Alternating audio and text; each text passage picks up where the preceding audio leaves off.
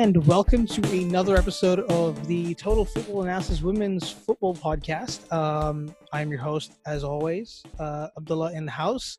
Um, today is going to be a little bit different, a little bit of a different format. Um, not even a different format, actually. It's just we're I'm missing my co-host Gavin. He's uh, I don't know. He's busy. He's busy. He's busy today. He's just doing some stuff, and and he and you know, and I and I, I needed to you know put up the bat signal and uh, you know who could I get? And I couldn't have asked for a better uh, you know co-host. And in any, we've been wanting him on for a while anyway. He's been riding with us at tfa for uh, a few a good few weeks over a few weeks now. And you know it's just finally we got his availability. But um i want to welcome matt to the uh to the uh, you know to the pod. And uh matt tell us a bit about yourself and and and you know so the people know who you are yeah, thanks for thanks for having me on. Uh, appreciate the invite. Uh, appreciate listening um, to to your previous podcast. Um, you know, definitely just started contributing to to TFA maybe two or three months now. So that's been a, a great process uh, for me. Uh, current kind of position.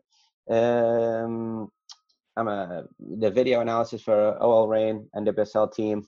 Um, you know, obviously we're in a, uh, a you know lack of game and, and training period at the moment, but there's a lot of analysis um, work that can be done. Uh, also, uh, head coach of, of two teams within the Development Academy program for uh, Reign, for the Rain, Reign Academy. I coach the 17s and the, and the 15s.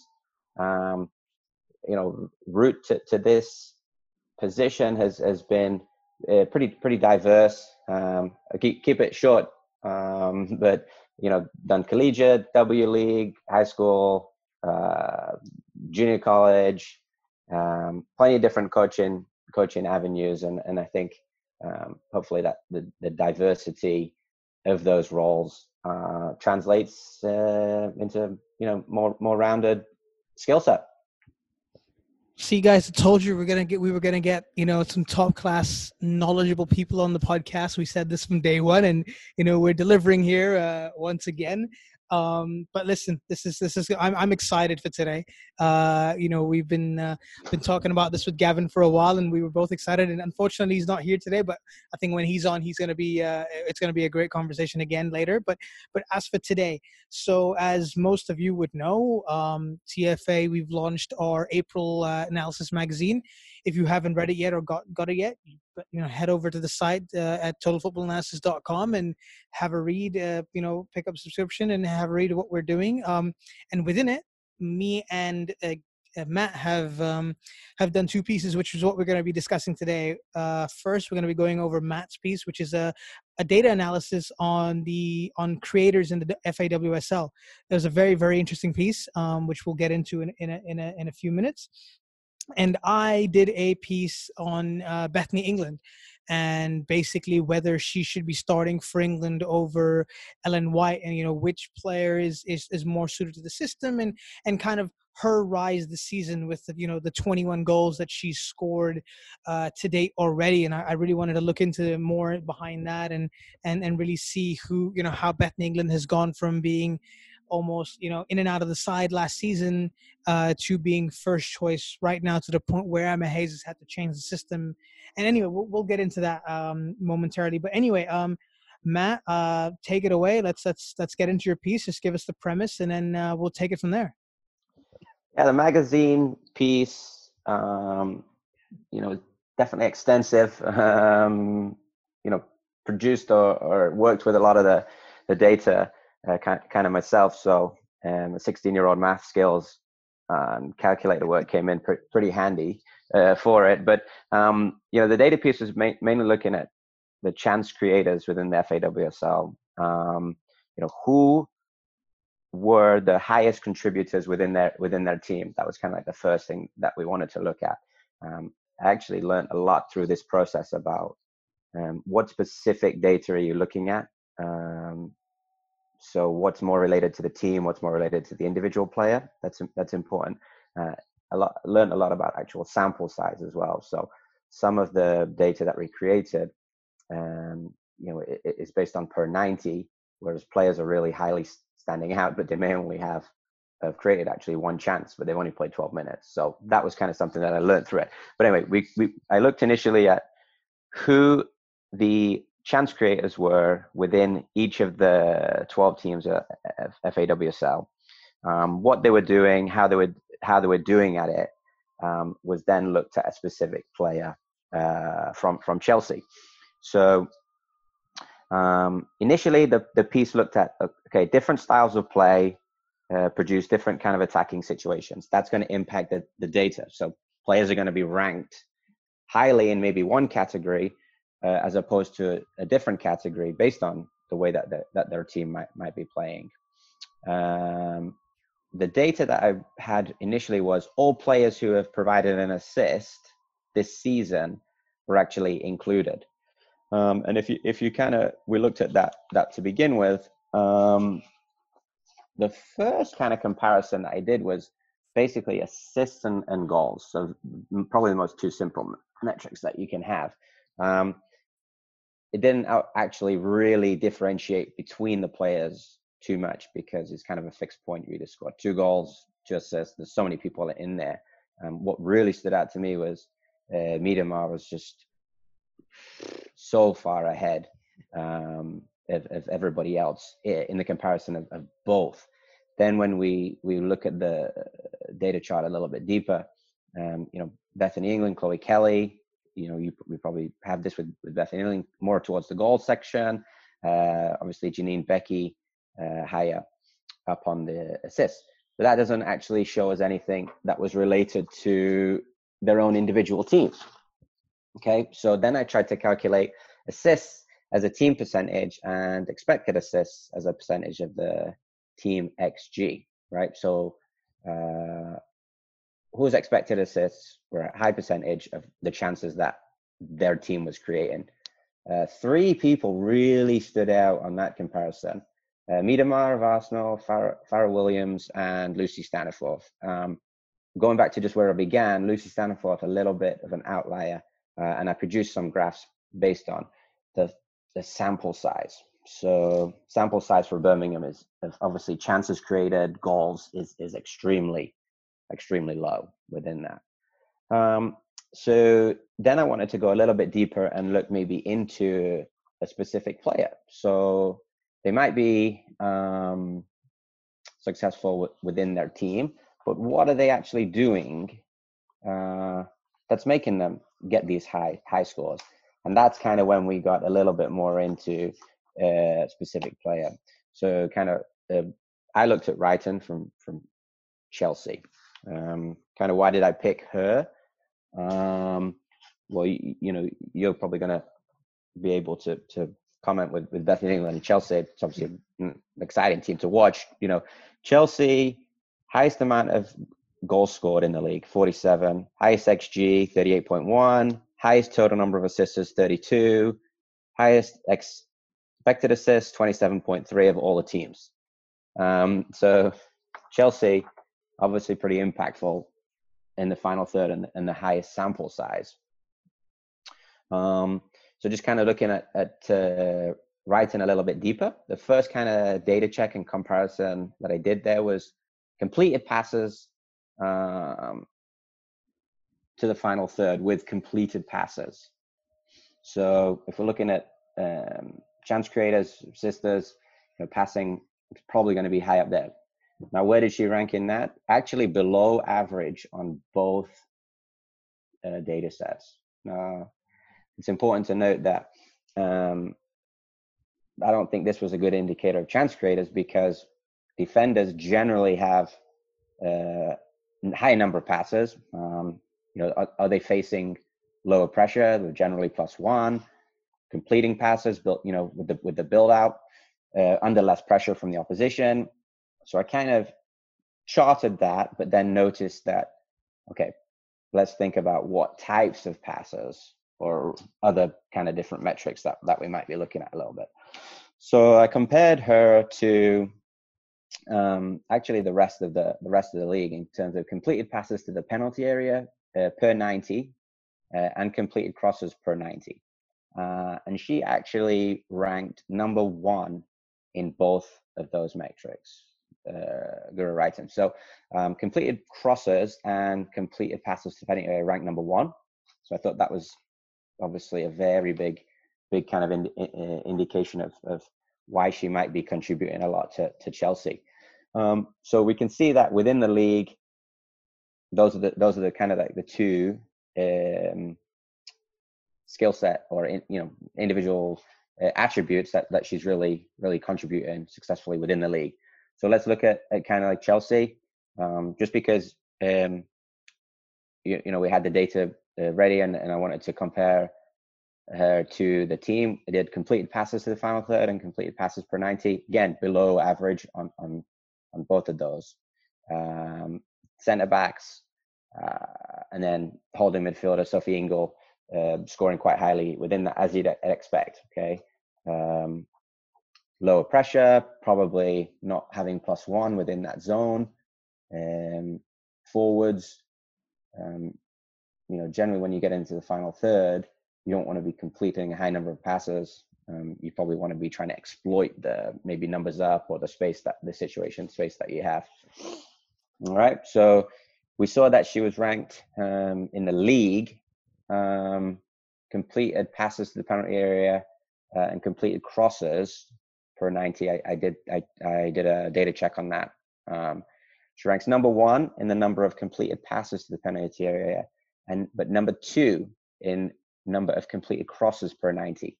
Okay, but the person that was ranked first has actually only completed one cross in, in 12 minutes. So that taught me about sample size. Um, you know, do we have minimum number of minutes played? Do we have minimum number of actual crosses that need to be completed to be to be kind of looking into that? right? so that's kind of like a data doesn't really show you anything. Um, so we looked at a little bit more deeper into Chelsea. What do they do uh, that might put Reiten in a situation where she produces more crosses. Um, Chelsea ranked first in a number of crosses, uh, completed completed number of crosses into the penalty area in the league. Okay, so you can see now a bit of a pattern developing, right? Guro Reiten's ranked so highly. Not not only does she complete the crosses, but Chelsea have a high uh, focus on maybe maybe crossing compared to compared to the other teams. Um, looking at dribbles per 90, a number of players dribbled past per 90. Um, she actually ranks um, just above average, but but not not one of the highest numbers within Chelsea. Okay, so you might think, all right, winger probably should be should be dribbling a little bit, but when we go back to highest impact players in the league and within their team, Chelsea actually don't have um, as high emphasis maybe on, on dribbling as, as you might anticipate. They're actually ranked uh, eighth in total number of dribbles attempted and ninth in total number of dribbles completed, ninth in total number of percentage dribbles completed um, within the league. So Chelsea pattern developing, more emphasis on crossing, less maybe on on on dribbling. Okay, just the kind of like the moving more towards the, the end of kind of the magazine piece, uh, looked at completed through balls per 90 and completed key passes per 90. Uh, Reiten ranked within Chelsea um, second on completed key passes per 90. Okay. Um, again, the person who's ranked one made one key pass total. Obviously, played a low number of percent, uh, low minutes. So again, let's look at the sample size. I, I don't think it's a problem if you if you note that if you if you just looking at the graph without any context context um, might might cause some problems. So key passes. Okay, well, uh, what is it? What is what is a key pass? Key pass is something that's what's important because it's a, the pass that actually refers that refers to the pass that directly leads to a shot. Okay, why, how might Reiten be um, producing a high number of key passes? I think that relates to uh, hopefully. I mean, you'll definitely touch on this when you when you chat about Bethany England, but um, Chelsea's system four four two. Um, is it kind of like double pivots? Is it four four two diamond? Um, are the right and left midfield players for, playing as forwards? Are they playing inside? Are they playing outside? It's very fluid and it's very much, you know, it can be based on what Emma Hayes wants to do when she's facing different types of opposition. Um, I included in the magazine piece just two average position maps. Um, Chelsea playing Manchester City and Chelsea playing Birmingham. Two very different positionings for, for Guro Reiten, one more inside, one more outside. Okay. Um, so I think that the, the, the fluidity within her Chelsea system, the ability of Reiten to maybe play multiple different roles really contributes to kind of like the diversity of, of areas and ways that she can make those key passes. Um, and then just finally, I kind of looked at, okay, where are Chelsea making their key passes from? Okay. And then I included kind of a diagram, uh, key pass distribution of Chelsea during the last four games. There is none from the right hand side. Uh, Guro Reiten, you know, predominantly plays left midfield player or kind of in the interior channels, half spaces, whatever you want to call it. Um, you know, and one, two, three, four, five, seven. There's about 15 key passes that have been made, um, 10 of them from the left side, and probably five from kind of the center. So I think just kind of sorry, I've just kind of gone gone on a bit of a ramble and talked kind of about the whole piece, but um, who are the, the, who are the key the key chance creators within the league and, and within their team setting? So who which which player did the team emphasize more in terms of chance creation? And then we looked at a specific player in terms of what are they successful at and how might the team bring out their attributes eh, eh, to make them more successful that was amazing i mean I didn't want to interrupt you there because even though I was, uh, I, I we we discussed this piece a lot. I mean, we were talking off air. We we discussed this piece a lot through the inception of it, and when you were writing it, and we went back and forth a little bit on on some of the some of the pieces. But even though I've read it and just listening to you kind of reiterate everything to me, I just like I, I, find it fascinating um, some of the findings that you had and a lot of the stuff does relate to um, and, and I can I can I can comment on some of the stuff because it, I found some of the same findings in my Bethany England piece. Even though you talked about Guro Reiten, um, but just the way like you talked about the system that they play and, and the different systems against different teams and then you know uh, key passes and uh, all coming from the left side and not from the right. And uh, i also did a piece on um, on the chelsea 442 system back in december um, and and and and it, again, it just reminds me of some of the stuff that I found on that piece and some of the stuff that I wrote for this one, and it kind of makes me glad that that my findings were uh, were accurate and correct because I got them back now by your stats, um, which is which is brilliant. Um, but now a couple of things I wanted to, I wanted to just kind of touch on here. Um, and I, I, you talked about you know uh, the, the, Chelsea system, and yeah, I think I think when it comes to stats and outliers, I think it's definitely important to know. I think a lot of people that um, that would have been following the team, what I do follow the team, would uh, would know um, uh, would obviously know some of the the players that haven't played. But generally speaking, I think uh, we were talking again we were just talking about this before we started recording context within a system and within any sort of data set is, is, is absolutely key i think it's one of the most fundamental and most important things that you can talk about because without it like you said, you can just look at the stats of completed through balls per 90 and key passes, and you think Jamie Lee Napier is like the best completed key passes in that team, and why is she not playing? But she's only played 14 15 minutes of football for for, for chelsea. It's it's nothing. The sample size is tiny. Same thing with the with the crosses in maria Thorisdottir. she she seems to have the highest number of completed crosses uh, per 90 but then again she's only played a handful of minutes uh, in the league. Um, compared to other players, which obviously then diminish, you know, diminishes their, their their stats a little bit.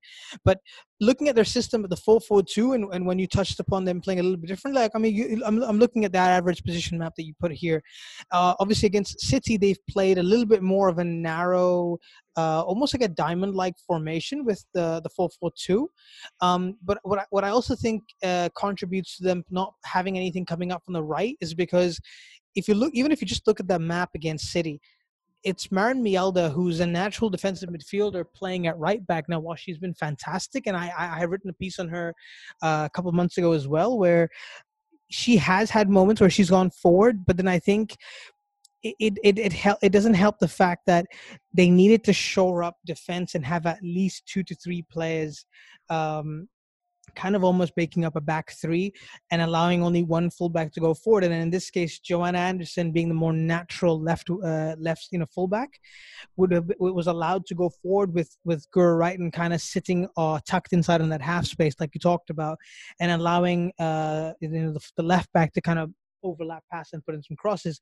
But I also think that another reason why they haven't come in off the off the right is because Erin Cuthbert, while she is situated on the right of a 4-4-2, she plays almost like a number 10. She kind of uh, she kind of rotates between the half space on the right side and a number 10 position and kind of does all the dirty work there. She's not much of a she doesn't she's not much of a crosser, but she really puts in puts in a shift and kind of plays a lot of key and through passes from from the kind of the central areas and with especially in, in, in the big games you you won't see two of the fullbacks go forward. So in this case, um, in the last four games they played City, I think they and they played a you know West Ham and a few other teams, and any sort of um, and any sort of uh, uh, you know attacks that came off the right uh, were from were from it from from Sam Kerr kind of dropping into in, in, into the area. So I, I, find that fascinating that all of those that's just that, that general analysis that I was able to pick up from my piece and pieces that I've done uh, is being shown more in in the actual stats that you've really been able to deep dive uh, deep dive into. I really found the uh, definitely all the metrics that you uh, you talked about you know really really insightful really interesting and and um I think the use of graphs are fantastic, and I, mean everyone that I've spoken to is, has absolutely loved this piece. So, you know, if if you guys haven't read this yet and you love numbers and data, I don't care if you don't love numbers and data, you've got to go check this piece out. It's it's if you're a Chelsea fan like I am, then then this is this is a, this is a dream, uh, you know, informative piece to kind of uh, to kind of go into. But um, what's I mean, I know you talked about the, the lessons that you learned from writing this piece, but is there anything uh, you would have maybe included now in hindsight, or or not included, uh, you know, when writing this? Um, I mean, I think um, definitely you, you have to have a bit of a, a sample size to begin with, right? Or you're just comparing every single player. Maybe that's okay. Maybe you want to compare every single player in the league, but um, you know, is is there a set number of minutes that they should have need to have played, or a set number of um, assists or passes that they need to you know to have kind of completed before you look into what they're doing per ninety? Um, you know, kind of, I think I think that that could be that could be one. Um, you know, what very important is uh, what specific data are you using as as a as a comparison? Um, so in no way am I a data specialist, but what I kind of think think about is when we did the the Olympic piece, okay, and we're looking at selecting players to uh, potentially would have been picked for for Great Britain Olympic team. Um, we're looking at maybe some defensive steps, interceptions, clearances, uh, aerial duels, those types of things. When we're looking at something that's an, a, a, a, a, fixed number, like how many have they completed or how many they even complete per 90, you look at the more defending teams, well, they're obviously going to com- complete more interceptions or more blocks. Um, the ball, they might be on the def- the defending uh, side of it more longer longer in the game, and that's what actually happened within that piece. Um, and then also looking at more on the attacking side, I was looking at the wide defenders. Well, you know, Lucy Bronze is going to make more passes into the final third. I mean, I think she's actually obviously a very good player, but the way that Lyon play and they're always in possession a, a lot more, she's going to be, you know, moving more into that field. So I think, um, you know, when we, when we're using data, what I kind of maybe learned through the process is, um, can you look at it um, percentage? Uh, you know, when you're looking at defensive duels, not number, but okay, percentage one, or um, you know you, you have to you have to go a little bit deeper um, in into data than okay just total number because it doesn't necessarily relate to what the team tactics are. Um, that, those are those are kind of some of the some of the kind of lessons that that I learned uh, through it. Um, just going back to kind of like the double the um, two average position maps that were in it. Um, you know, with Guro Reiten moving more inside, yes. uh, or Mjelde the, the discussing her a little bit more, playing very deep versus uh, Manchester City.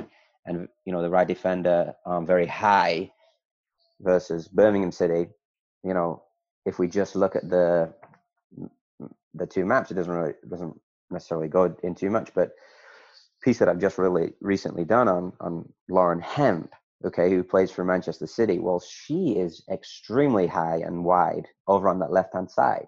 That's going to impact the average position of the, the Chelsea right defender. Whereas on the um, right hand side attacking at Manchester City, Jill Scott pulls more into the interior channel, basically to make make a three. So how does that impact the average position of the of Chelsea's left defender? Um, so I think you you know you when you're you're looking at data or you're looking at you know visual, you've got to use all the different tools um, together to really get the information that you're that you're kind of looking for. Absolutely, no, no. It's, it's it's important to look at all the angles, and yeah, you you can you you you you put it you hit the nail on the head there. I mean, even with uh, even even looking at the fact that uh, Janine Beckie if she's playing at um, you know when she's playing at, at, at right back, you know she's she's with Jill Scott playing interior. You know, you've got her playing high and wide on the right hand side as well, and that kind of affects uh, you know, Andersson to kind of has to stay wide to kind of deal with her in a one v one v one situation and leaving, you know, Eriksson, you know, being there right, you know, and if you look at even if you look at the map here, Eriksson and, and Andersson are quite the 25 and 16 are quite close to each other, and that could again, like you said, take into context of uh, Janine Beckie playing really high, and then um, you've got the interior midfielder on that side kind of occupying the half space, well, you kind of then going to need the two left back and center back to kind of combine together and and kind of have to sit closer to each other so they can they can kind of create some sort of you know numerical advantage within that space. Uh, and then the same thing on the other side, like you said, Hemp's going to be playing high and wide. Uh, so you know Chelsea's right back is going to need to be able to kind of sit inside a little bit uh, and uh, and kind of have to you know create a bit more of a you know a bit more of a a, a line defensive line with uh, with Millie Bright here and and trying to stop her there. But no, I think it's um I think it's again a lot to do with tactics and and I think that's I think one one of the things that we've both learned from this I think is yeah, like I said, bringing the tactical analysis element and the data analysis element together and kind of being able to say, not just be able to show the numbers and say, you know, oh look, I've you know we've got X amount of passes or crosses or, or whatever. No, but you got to take into into consideration what are they trying to do on the pitch? Because you might have 15 crosses or you might have the most crosses or the most passes in the league, but what are you what are you doing? Does your team play like that? Are you are you doing that against specific opposition? You know are you maybe you have the players to do this and other teams don't while they do have that system. So putting all that that context together and bringing them, you know, marrying the two together, I think is, is the most important uh, uh, lesson and objective from doing these types of pieces, which I which I think uh, to to a really good extent you've kind of done here. Yeah, we it's uh, it's interesting that the the way that the the, the data in terms of um, numbers or where players rank really does relate to um, um, the individual tactics of the team. And what I really like about Chelsea and, and you know both Chelsea and Manchester City is the way that their head coaches have um, set up their team to really bring out the best in the skill sets of, of their players. Um, so we talk about Guro Reiten crossing. Um, you know, they obviously have Bethany England. Um, you know what how many goals is she scoring from crosses? How many she's the highest ranked num player for number of touches in the box right? So she's probably going to be the highest focal point within that. And then chelsea are thinking about okay we have this forward how are we going to get her into high percentage scoring opportunities which are um, obviously inside the 18 uh, you touched on on crosses right? If you just look at attempted crosses okay doesn't that doesn't necessarily tell you as much, right? Okay, percentage crosses completed, uh, percentage crosses completed from um, specific zones within the field. Where are they crossing from? Are they crossing from the end line? Are they crossing from the sideline? In, are they crossing from the interior channel? Okay, crosses that directly lead to a shot. Okay, that, that's a, a even better data set than, than completed crosses. Um, you know, what I found with the kind of the Lauren Hemp Manchester City piece, we, we just kind of touched on the different tactics that, that they have. Um, you know, when we compare her, uh, I think it, it, was good comparison because I went from kind of a left-footed winger midfield player with Chelsea, and then compared more of a left-footed winger um, midfield player for for Manchester City, um, and two kind of very different setups or, or ways that they would use the player. Lauren Hemp, more of an I found more outside, wide. Um, you know, she's ranked um, ninth average number of dribbles per 90. Um, so it doesn't necessarily tell you how effective, but you know, she obviously is is uh, Manchester City have a bit more of a focus on getting her the ball individually with space ahead of her or space to attack 1v1. So their tactics are really set up around okay, get isolating Lauren Hemp 1v1 with the with the wide defender. Uh, she's ranked first in average number of progressive runs. Um, progressive runs is, is an in, in, in interesting uh, metric. It's it's kind of variable depending on where you are um, within the field. But um, what I found when I was looking at, at the, the data set of, of her and um, Manchester City was the, the different tactics that Manchester City really used to try and get her 1v1. Okay, that, that was kind of the way that they were set up was attacking maybe down the right hand side to attract more pressure or actually uh, underload attacking, overload the op- the opposition hopefully overloaded defensively in there to then maybe switch the play um, through Keira Walsh, Caroline Weir to the, the left hand side where Lauren Hemp maintained the width, maintained the high space, and, and then could get maybe 1v1. I also like the relationship between um, Lauren Hemp and, and, Demi Stokes. I thought that was very interesting uh, piece. Um, you know, would Stokes stay deeper and flatten off to try and draw the opposition wide forward and then create a passing lane from central in, into him? Um, if the ball was a little bit deeper and the passing lane was was not necessarily open, the opposition wide forward maybe had a good blocking position. Uh, Demi Stokes would run into the inside channel, so very interior, often that drew pressure and then created space for Lauren Hemp to, to rotate around. And that now she had space to, to start running with the ball.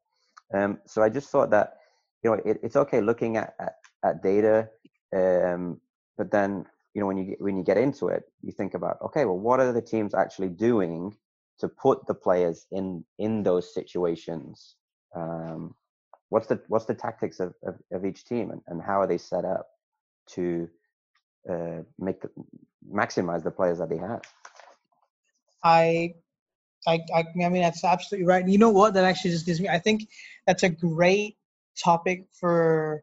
Um, I, I think we can go a whole podcast just just on on that topic alone of, of how teams um, you know, can get players, certain players in certain positions. And uh, you know, I think I think we should do that. I think uh, I think at some point soon, I think you and me and Gavin can uh, can really look at uh, maybe we can pick up a couple of teams and we can uh, and we can we can pick up that topic which because I, I think it's fascinating. And and even just taking like a case study like Manchester City like you talked about with Lauren Hemp and and Demi Stokes I mean and, and even on the right hand side just look I mean just the way Janine Beckie plays and and and the you know the the space that she has to uh, to to run down the channels on the right, I think that causes a uh, a focus on her side as well, and that kind of again also gives space to Hemp, especially in the final third, because focus the players on the right side when you've got so many players, you know, focusing on the on on the right on the right back. So, but anyway, um, before this is uh, this goes into a two and a half hour long conversation, which I would love to do, but I don't know if people are going to be sitting listening to us for that long. Um, we'll move on. Again, great, great, great piece. I, I can honestly go on for, for forever. Um, okay, we're going to move to our second topic of the day, uh, which is my piece on Bethany England. So yeah so kind of the whole premise behind the, the, piece was the fact that i wanted to kind of see what's what's made Bethany England such a you know goal scoring machine this season and and how she's been able to uh, uh, score so many goals. And does that mean you know does does that warrant her starting over Ellen White? Is it time for her to you know for her to be considered the number one? Um, and I'm gonna go back to the beginning. So you know Bethany England kind of uh, she was in the team. You know, last season the, the team played a four-two-three-one formation predominantly, and and and and kind of had Fran Kirby playing as the focal point as the number nine, uh, with with England coming off the bench. Um, and she had a you know she she still had a great goal return. She had 19 goals last season. You know, playing you know some games off the bench, some games starting, and while 19 is no is nothing is nothing to you know nothing to be embarrassed about. It's a great goal return. She's gotten 21 goals, and we haven't finished the game. There are still games to be played, so she could easily reach 25 goals this season, and that's what you can ask for from uh, from your uh, from your from your from your center forward. Um, so kind of I first kind of looked at the role that she plays at Chelsea. So obviously Emma Hayes plays a 4-4-2 formation and in the beginning of the season before Sam Kerr's arrival, it was Bethany England and Fran Kirby playing up front as this dynamic duo where um, England would play the role of a hybrid pressing deep lying forward where and and you know England's England's ability to break opposition lines and link play you know to to some extent and and pressuring defenders with her you know with her pace and and pressing was um was you know was was was amazing. And um you know her participation in the forward areas uh, is mainly in and around the penalty area. So while she does drop in outside the penalty box to link play, she doesn't venture too far back unless the team is defending a corner or a set piece, and then she's basically at the halfway line. Um, and her playstyle is predicated kind of on two things, which is her movement and her positioning uh, within the box and her ability to be able to anticipate where the ball is going to land. And I think that's one of the key things that she has. Um, and when Sa- Fran Kirby was there, Fran Kirby played a lot more of the role of being able to drop into midfield and kind of collect uh, collect possession and kind of play through balls into into uh, Bethany England or whether it was balls over the top or distributing it out to like a Guro Reiten or an Erin Cuthbert in the wide areas um, uh, and she played it effectively. But obviously, Fran Kirby has been injured for the last couple of months, and then within that time, Sam Kerr has arrived at Chelsea. Obviously, we we know her. Uh, from her time with the Chicago Red Stars, um, you guys obviously have, have, have faced her firsthand last season, so obviously you know a bit better than I do, me having played her. Um, and, and, and me and Gavin and I ta- talked about the you know the Red Stars and, and the Carolina Courage last week. So um, Kerr's Kerr's been she's a kind of number nine that can kind of do everything. She's a complete forward. You know, she can play the link player role. She can play the deep lying forward. She can play the complete. She can play the target woman, man. She can play the uh, advanced forward. She can kind of play all the roles. You know, you can play as a poacher. You can play wherever. So, her coming in, I think, has it's not what I like about the combination now of Kerr and England from what we've seen is they both don't play. They don't stick to you know pre-judged uh, roles. It's not, it's not like one's a poacher and one's a deep lying forward. What, if anything, Kerr's arrival has kind of made England adapt to kind of everything that, that that needs to be played. So, for example, if Kerr is dropping deep, England's playing a little bit higher, waiting for that through ball or if Kerr is in a position to stay a bit higher, England's dropping off a little bit, trying to collect possession in and around the penalty box. So they're they've, they're developing this relationship, being able to know where each other are and kind of playing the role that the other one isn't, and that kind of complements them, I think, in in some way. And obviously, we've only seen them for a handful of games, and in in the time that they've been here, England has scored eight goals in six games, and what you know, one of the assists came from Kerr, and that was a great combination. I think in Kerr's uh, first game against Reading, if I'm not wrong, it was a back heel into into England, who then ran ran through and scored. Uh, and Kerr has one goal and one assist in four games, which you know, kind of, you know, she's had to she has to settle in. She went into on international duty, so it's it's, it, but it's it's a good start. You know, two two goal con- contributions in four games is not bad. Um, so, you know, I, I looked at first of all, I looked at England's use of space, and I think that's really really. Uh, I think that's been really good. She's like I said, she's a very mobile striker, um, and she, you often see her sitting on the shoulder defenders, uh, as as almost like um, you know, depending on the line that they play, and that's kind of her starting point. And from there is where she makes the movement deep or forward. Um, and what I like about it is she doesn't need too much space to you know to shoot. Obviously, we've seen her long range shooting. The first game against Spurs at Stamford Bridge of the season, she had a fantastic uh, a goal over there, and then the same thing against Manchester City in the three-three thriller. She had another you know shot from range and scored from there. So she doesn't need time. She doesn't need a second invitation to shoot. She just get whatever space she has, she will take a shot, and she's pretty good at it. Um, she's improved her ability to take on defenders in 1v1 situations and that's kind of come from the fact of last season she was um, she was up against teams that would play this this this very low block between all five six defenders at a time especially in the champions league um, there was a there was an example i'd given against a team called sfk 2000 i think they're a bosnian team in the champions league um, she was often kind of deployed up on the right side, even though sometimes she was played as a center forward. She would often kind of have to go out into the wide areas to kind of collect possession and and push forward. And I think her, while this season she's a bit more, she's a lot more central. And I, I have a heat map comparison here between uh, last season and this season, where last season you can see that there's a lot there's a bit of heat you know generated in the wide areas whereas this season that's a lot predicated in the middle because of the change of system from a 4-2-3-1 to a 4-4-2 um, and i think the, her her her use you know her, her time playing out on the wings has, has improved her ability to take on fullbacks and defenders in one-one situations. So this this season when she's been able to get into into into 1v1 battles, she's able to kind of get past players and she doesn't necessarily need to get past them. She knows that she can take a couple of touches and get rid of the ball, whether it's through a shot, pass, or a cross. Um, and I, I want to take the example of the game against Arsenal where Chelsea had won away from home. She picks like she picked up the ball in the half space on the right hand side, and she was one v one against um against the center back. But you know she she she she drove forward, pushed the pushed the player into the, into the penalty area, took one shimmy to her left, and just took a shot and scored into the top left corner. And I mean, that just again an example of her ability to A to use space and her learning her, you know, picking up lessons from pl- being played slightly out of position last season um, and bringing it now and using it to her uh, to her advantage um, kind of the next part I kind of moved into was her movement and link up play. And again, like like we talked about, having scored you know 21 goals this season, obviously she's been clinical in the final third, but um, her movement within the 18 yard box I think has been a particular highlight and her ability to be able to score goals. Now, we've always we all know we always talked about that strikers have this instinct they just know where the goal is and they know how to score and shoot. We've seen this in the likes of Vivianne Miedema, we've seen this in Ada Hegerberg.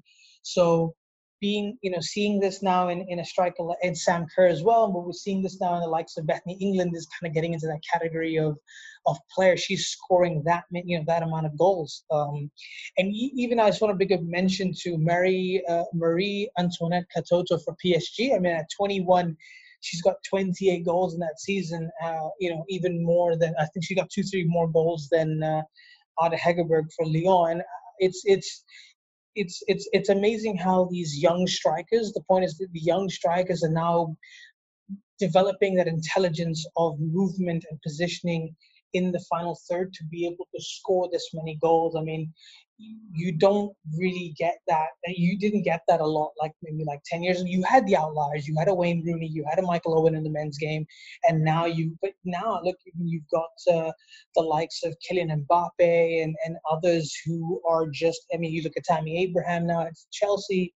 Um, you, you've got these guys coming in younger and younger, just scoring more and more goals because their ability to be able to understand the game. And I think that comes back down to a little bit comes back down to the data that we were talking about earlier, where they, they've got so many data, so much data available available to them. You've got these analytics departments kind of being able to break it down and, and, and mesh the the analysis and the data together to give it context. And I think that's helping a lot of these players uh, just improve their overall game.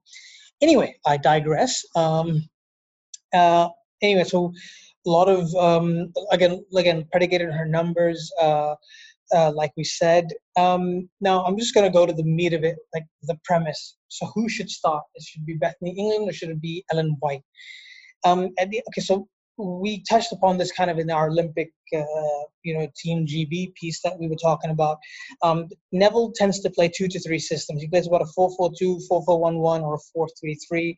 England, England can adapt to kind of, you know, all three of them. And when they play that 4-4-2 system, I think that's um, one that has been successful for the team, and um, it's it's it's it's kind of I think the system that most of the players are used to. Whether they because a lot of the players come from Chelsea, Arsenal, and uh, Manchester City, and a lot of the players, at least from Chelsea and Manchester City, are used to playing in a 4-4-2. Um, so they, they understand that, like you've got your Georgia Stanways, Bethany Englands, your Fran Kirby's, uh, these kind of players understand how to play in that midfield. Jill Scott's another one. Um, so I think that's for me is the best thing. And, and what does that mean about the front two? Well, then that means that you need you know you need to play two strikers. Now, Neville's kind of played Georgia Stanway with uh, Ellen White or uh, uh, you know or you know Bethany England out there as well. But it's I don't think he's played both Ellen White and Bethany England together. And I was kind of thinking, okay, why is that? Is it, is it, is it they can't play together or is their play style a bit different? Um, and I was looking at the recent She Believes Cup and in that, against Japan, um, you know, Neville played a 4-1-4-1 system that converted into a 4-4-2 in possession. Um, Georgia Stanway basically pushed up close to England and kind of played that, that like we talked about, that that that deeper, deep lying forward role that links up play with midfield. Uh, with midfield. Uh, and England was kind of allowed to kind of just play like this pressing role um, up front, pressuring defenders to cause them to, to cause mistakes, uh, make mistakes. Um, and on several pa- occasions, the Japanese were just giving away possession due to this combination of, of one striker dropping in, kind of playing in and around uh, England, and, and, vice versa. Um, and you know, it's it's it's it's. I think it's down to the fact of Ellen White to me plays more like uh, an actual link player. Like she in a sense where she's a bit more of a traditional player that loves dropping into into midfield, kind of playing those one-two exchanges and then running in uh, behind once it gets uh, you know once it gets pushed out wide or to another player and have runners coming in. Whereas with England, at least uh, Bethany England, for playing for England, I think the the system when they when she's played in the four-one-four-one system that they that they played. Um, for her, it's always been just stay, stand, you know, stand at, uh, at the defender's line and just run in behind, make runs in, make runs in, and kind of just get on get on the end of uh, end of crosses and, and through balls. Um, but so I wanted to look at, um, you know, I wanted to look at the goal number of goals scored by both players. Um, so here's the thing: it's since 2017. Ellen White has scored eight goals against sides not ranked in the top 10 uh, whilst her other five goals have come against the likes of the U.S. women's national team, France, and Germany. So she's obviously scoring more goals against teams that are not in the top 10, and she scored five goals against the ones that are. But then if you're doing that since 2017. I don't think that's the greatest goal return. Uh, and obviously, you got to take into context the number of games that they play. But um, yeah, but, but still. Um, but you know what? In both systems, whether it's the 4-4-2, the 4-4-1-1, the 4-3-3, I think it's clear that you know whoever plays up front needs to be tactically flex- flexible for uh, for uh, Phil Neville, and I think both strikers have the ability to do that and be efficient in the box. And um, I want to again, I want to touch back on the Lauren Hemp, uh, you know, examples that you gave.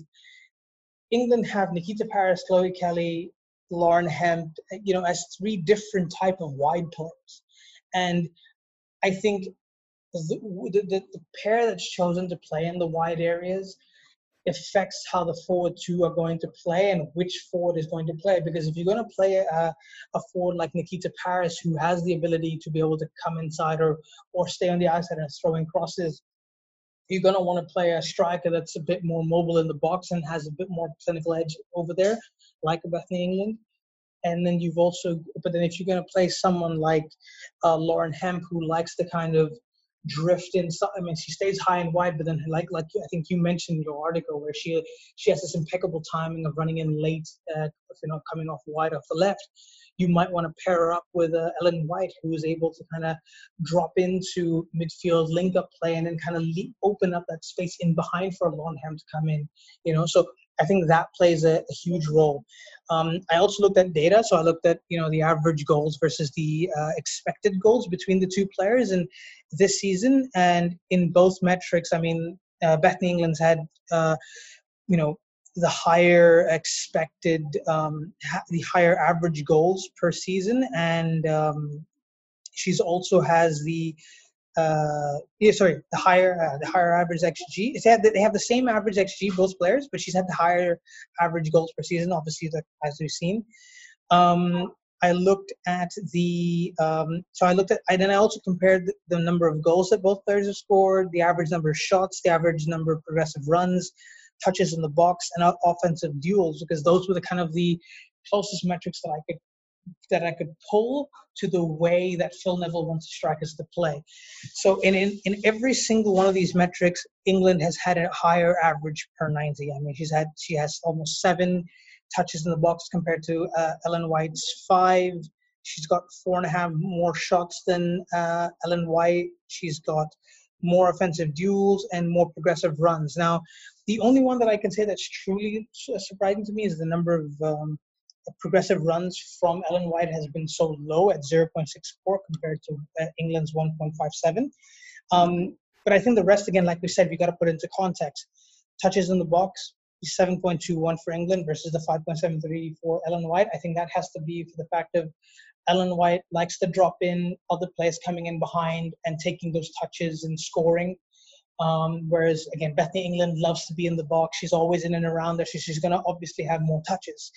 Um, and again, average shots. We know that uh, Bethany England loves taking a shot from outside the box. She's not afraid to do that. So just in essence of that, that's that's kind of where the she she scored higher in there. So, you know, looking at all, you know, putting all this together, I, I was like, okay, so what's the best system for the team to play, and who should be starting? And for me, I said it's got to be a four-one-four-one, and you play. You know, you you play Roebuck, Greenwood, Bright, Houghton, uh, Houghton, and Bronze. Your back five. Got uh, Keira Walsh as you know your sitting midfielder. Hemp, Stanway, Scott Parris is your you know midfield, and then you got Bethany England up top. I think to me this is the best way to get the best out of England to score goals, stay tactically flexible, and be able to defend diligently because you've got the creativity and defensive assuredness of Scott and Walsh. You've got Stanaway who can play this box to box role. Hemp, who's also able to kind of act as a second striker if you needed to be coming off the left. Stanaway can do the same thing. Parris offers this uh, you know this this different dynamic on the right. You've got Lucy Bronze who can bomb forward, uh, and and Greenwood kind of moving to Lyon would have picked up things, uh, you know, playing with Eugenie Le Sommer or Amel Majri on the left. So being able, you know, picking up playing with better players would have would have improved her attacking, you know, attacking wise as well. So kind of putting all that into consideration for me, it's it's it's it, it comes down to the fact of who you're playing against what type of team you're playing against, and uh, which striker calls for that. You know, it tactically calls for to be starting that game. But if I'm Neville, I'm starting Bethany England purely on the basis of the way that England has improved this season. The statistics and data are backing that, and um, yeah, just overall, just kind of what I've seen. And uh, you know, Ellen White's not had the greatest season in the world, so maybe it's time to, to give up that number nine jersey and give it to uh, Bethany England sorry I went on a very, very long rant, but you know, here we are. The depth of you know writing, I think at TFA means you can talk about it for for kind of a long a long time. Um, just a, a, you know a couple of things that really stuck out for me was just very simply the the heat map of Bethany England from 2019-20. I mean, look at the mar- the dark uh, orange area uh, in you know, zone 14 or gold zone or whatever inside the 18 whatever you want to call it yeah. i mean she's getting a lot of touches inside inside that area um, Absolutely. you know i think if you, you, you did a couple of like data you know key data comparisons where um, number of touches in the box i mean she she scores really highly in there. So that's kind of you know she's if she's getting that many touches inside that box i would expect her xg and you know ultimately goals to, to, to be quite high. Yeah you know i always look at um, how does the average goals compare to the xg if the average goals is way higher you know they might just be per- temporarily performing i guess a little a little higher but you know she's you know 0.13 ahead um, uh, you know ellen white's very very close um, you know her average xG and her average actual goals. So um, yeah, some some really interesting interesting different little pieces that you that you brought into the overall overall piece. Appreciate it. Yeah, I mean it was it was it was a fun one to do and one where I really wanted to bring in the uh, the data aspect and and and kind of what I've observed over the last you know season season and a half and and see how that uh, you know that plays a part. But um, anyway, Matt, it's been great to have you on. I appreciate your insight. It was truly fascinating to sit down and finally have this chat with you. It's been uh, it's been it's been fantastic. Um, absolutely loved it. Um, we need to have you on as not as a guest, but as a regular now. You are part of the TFA family. So, and, and while me and Gavin are on every week, um, we want to make you know we're going to hopefully have you on uh, as many times as uh, as we can, and and hopefully then the three of us can have some great conversations on uh, on on football. Yeah, thanks for having me. Happy to uh, you know whatever you need. Um, a lot of I do a lot of talking. Don't necessarily know how knowledgeable it is at some point, but um, thanks for having me. Enjoyed it. Yeah, man. No, we're, we're all in the same boat. Like, you know, sometimes sometimes I come off these podcasts going, did I make any sense out of anything that I said today? But then, you know, uh, we're always learning. We're, we're, we're, you know, we try and educate everybody as, as best we can. Um, anyway, guys, uh, if you liked it, let us know. Feedback is always great. What did you think? Um, follow the uh, can follow the socials at Total Analysis for the page. Mine is at KONAVD. Matt, you want to give your socials out to everybody so they can where they can find your work? Uh, I have um, um, a Twitter account. I think it's Coach underscore Dorman. Um, I do have an Instagram, but it's got I think one picture on, so I wouldn't, wouldn't take that too much. So um, that that one, yeah, you can. Uh, you know, if anybody has any questions at any point, they can always reach out to me directly. Yep, guys, guys heard it. Anyway, um, without further ado, we'll uh, we'll see you guys uh, next week, and um, yeah, have have a good one.